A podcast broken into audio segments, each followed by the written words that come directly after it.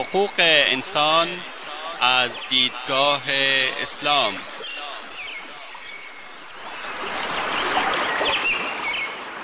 يا أيها الناس إنا خلقناكم من ذكر وأنثى وجعلناكم وجعلناكم شعوبا وقبائل لتعارفوا إن أكرمكم عند الله أتقاكم إن الله عليم خبير. ای انسان ها ما شما را از مرد و زنی به نام آدم و هوا آفریده ایم و شما را قوم قوم و قبیله قبیله نموده ایم تا همدیگر را بشناسید. بیگمان گرامی ترین شما در نزد الله متقی ترین شماست. الله مسلما آگاه و با خبر است. تهیه و تقدیم اسحاق دبیری.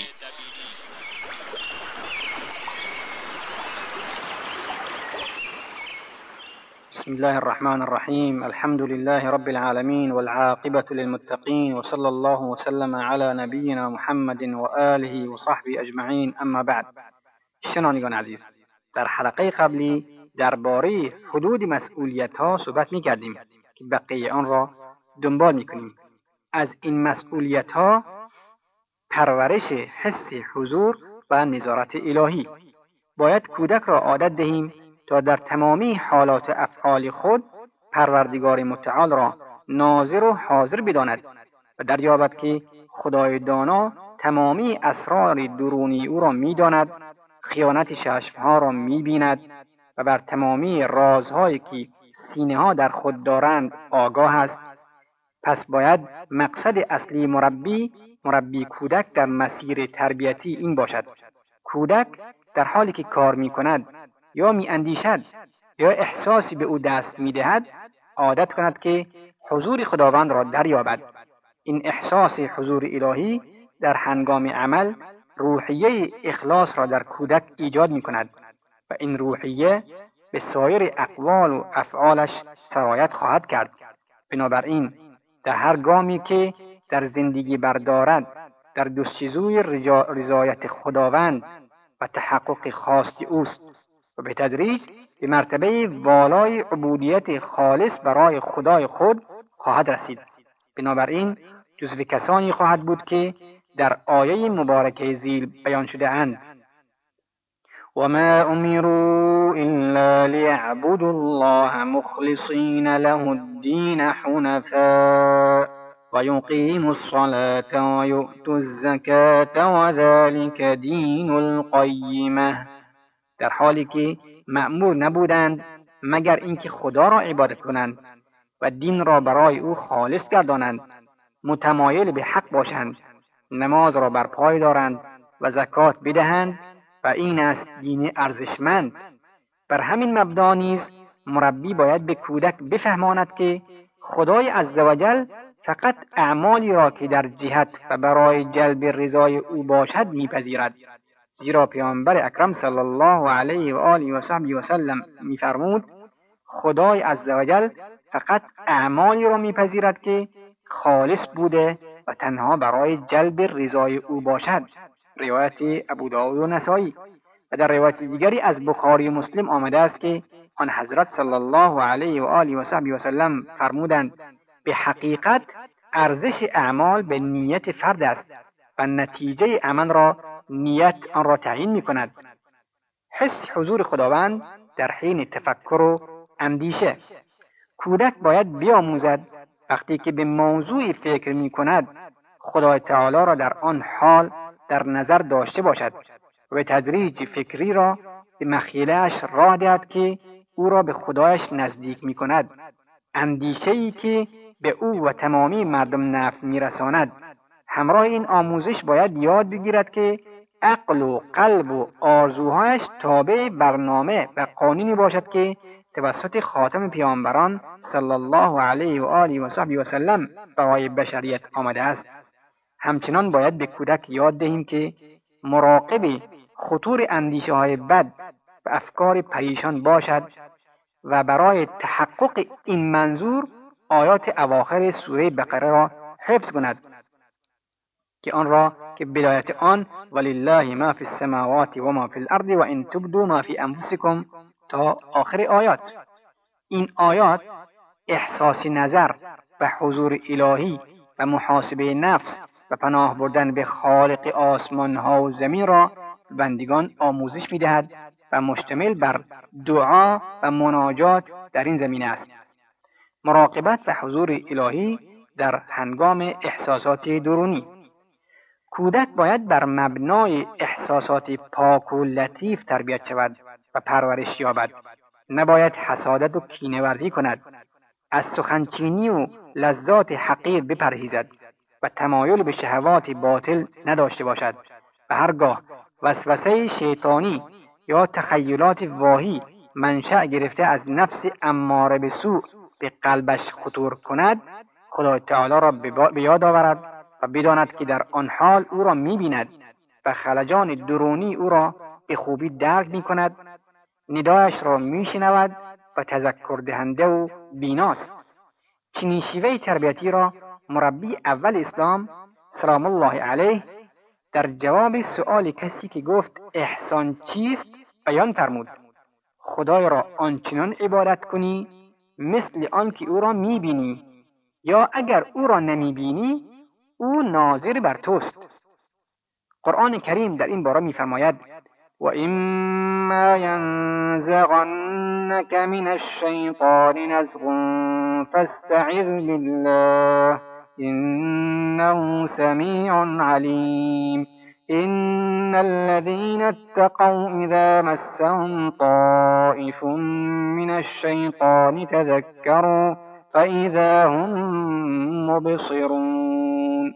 و اگر دچار وسوسه شیطانی شدی به خداوند پناه بر که او شنوا و داناست و کسانی که پرهیزگارند هرگاه حالت شیطانی به آنان دست دهد به یاد خدا میافتند ناگاه بصیرت مییابند در اینجا نمونه از نظرات دانشمندان غربی ارائه می شود. داستایوسفیکی که بزرگترین داستانها را در جهان غرب نوشته است گوید از زمانی که انسان خدا را ترک کرد گرفتار شیطان شد. ولتر ادیب بزرگ فرانسوی با تمسخر مادیون و شکاک ها را مخاطب قرار داده و می‌گوید چرا در وجود خدا شک می کنید که اگر نباشد همسرم به من خیانت می کند و نوکرم از من دزدی خواهد کرد؟ دکتر هنری لانک پزشک و روانشناس آمریکایی در کتابش به نام بازگشت به سوی ایمان می‌گوید پدران و مادران و مربیان تربیتی امروز را با مشکل لاینحلی روبرو هستند. آنان مرتبا می‌پرسند چگونه می توانیم اخلاق پسندیده را در وجود فرزندانمان ایجاد کنیم؟ یا اخلاق ناشایست آنان را اصلاح نماییم؟ اعمال و رفتار ما اثری بر تربیت فرزندان ندارد. باید گفت که مشکل از جای دیگر است که به علت حذف مفهوم عظیم خداوند از زندگی غربها ایجاد شده است. امروز قدرت عظیم قلبی که ایمان به خداوند بود و تقدسی که برای قلب انسان قائل بودند و می‌گفتند جایگاه اختصاصی اثار خداست از بین رفته است. پس پایه محکم که بتوان تربیت را بر آن بنا نمود وجود ندارد. مجله حج در شماره سوم سال 1923 از دختر استالین نقلی قول می کند که دلیل واقعی برای آنکه وطن و فرزندانم را ترک کردم دین بود. من در خانه بزرگ شدم که بیدین بودند. هیچ کدام از آنها نمی‌دانستند خدا یعنی چی. و حتی نامی از آن عمدن یا سهوا نمی بردند هنگامی که به سن رشد رسیدم بدون هیچ عامل یا تشویق خارجی در درونم به شدت احساس می کردم که زندگی بدون ایمان به خداوند هیچ معنایی ندارد. و اگر بخواهیم عدالت و برابری را در جامعه عملا اجرا کنیم بدون ایمان به خداوند غیر ممکن است. و با تمامی وجود احساس کردم که انسان همچنان که به آب و هوا نیاز دارد به ایمان محتاج است. نتیجه ای که از مباحث گذشته می‌گیریم آن است که معیار تربیت اخلاقی و روحی و پایه اصلاح فرزند ایمان به خداست. همچنان که شنوندگان عزیز مشاهده کردند و شنیدند دانشمندان و صاحب نظران و روانشناسی و تربیت در سراسر جهان به رابطه محکمی که بین ایمان و اخلاق و عقیده و عمل وجود دارد اعتراف می کنند که به یاری خداوند در فصلهای بعدی به تفصیل در این مورد بحث خواهیم کرد. خلاصه کلام آن است که وظیفه تربیت ایمانی بسیار مهم و حیاتی است زیرا منشه فضایل اخلاقی و محل بروز کمالات روحی است به عبارت دیگر. پایه و تکیهگاه اصلی و ورودی به چارچوبه ایمان و بنای شامخ اسلام است و اگر این جز از تربیت وجود نداشته باشد حس مسئولیت و انجام وظیفه در فرزند نخواهد بود. و صفت ارزشمند امانتداری را پیدا نمی کند غایت و هدفی در زندگی نمی شناسد و برای رسیدن به الگوی ایدئال و هدفی ارجمند تلاش نمی کند چنین فردی به فضایل انسانی نیز دست نمییابد و حیاتی حیوانی خواهد داشت که احتمامش برای رفع گرسنگی و اشباع غرایز است و تلاشهایی برای ارزای شهوات و آوردن لذات خواهد بود. در چنین حیاتی مصاحبت با مجرمین نیز معمول و متداول است و ناچار اشخاصی چنین جز گروه های بیبند و بار و گمراهی خواهند بود که هر کاری را که بر خود مجاز می‌دانند و نهایتا به جانب کفر خواهد رفت. خداوند متعال در قرآن میفرماید والذين كفروا يتمتعون ويأكلون كما تأكل الأنعام والنار مثوى لهم. آنان که کافر شدند مانند حیوانات بهره می‌برند و می‌خورند و آتش جایگاه آنان است. پس والدین و مربیان باید هوشیار باشند که فرصتهای مناسب را از دست ندهند و از همان ابتدا کودک را با درایل محکمی که بر عظمت خداوند دلالت دارد و با رهنمودهایی که موجب ثبات ایمان و استحکام عقیدهاش می شود مجهز سازند. شنوندگان عزیز وقت برنامه ما تا همینجا به پایان می‌رسد. تا هفته آینده شما را به خداوند بزرگ میسپاریم. الله اعلم وصلى الله على نبينا محمد وآله وصحبه وسلم والسلام عليكم ورحمة الله وبركاته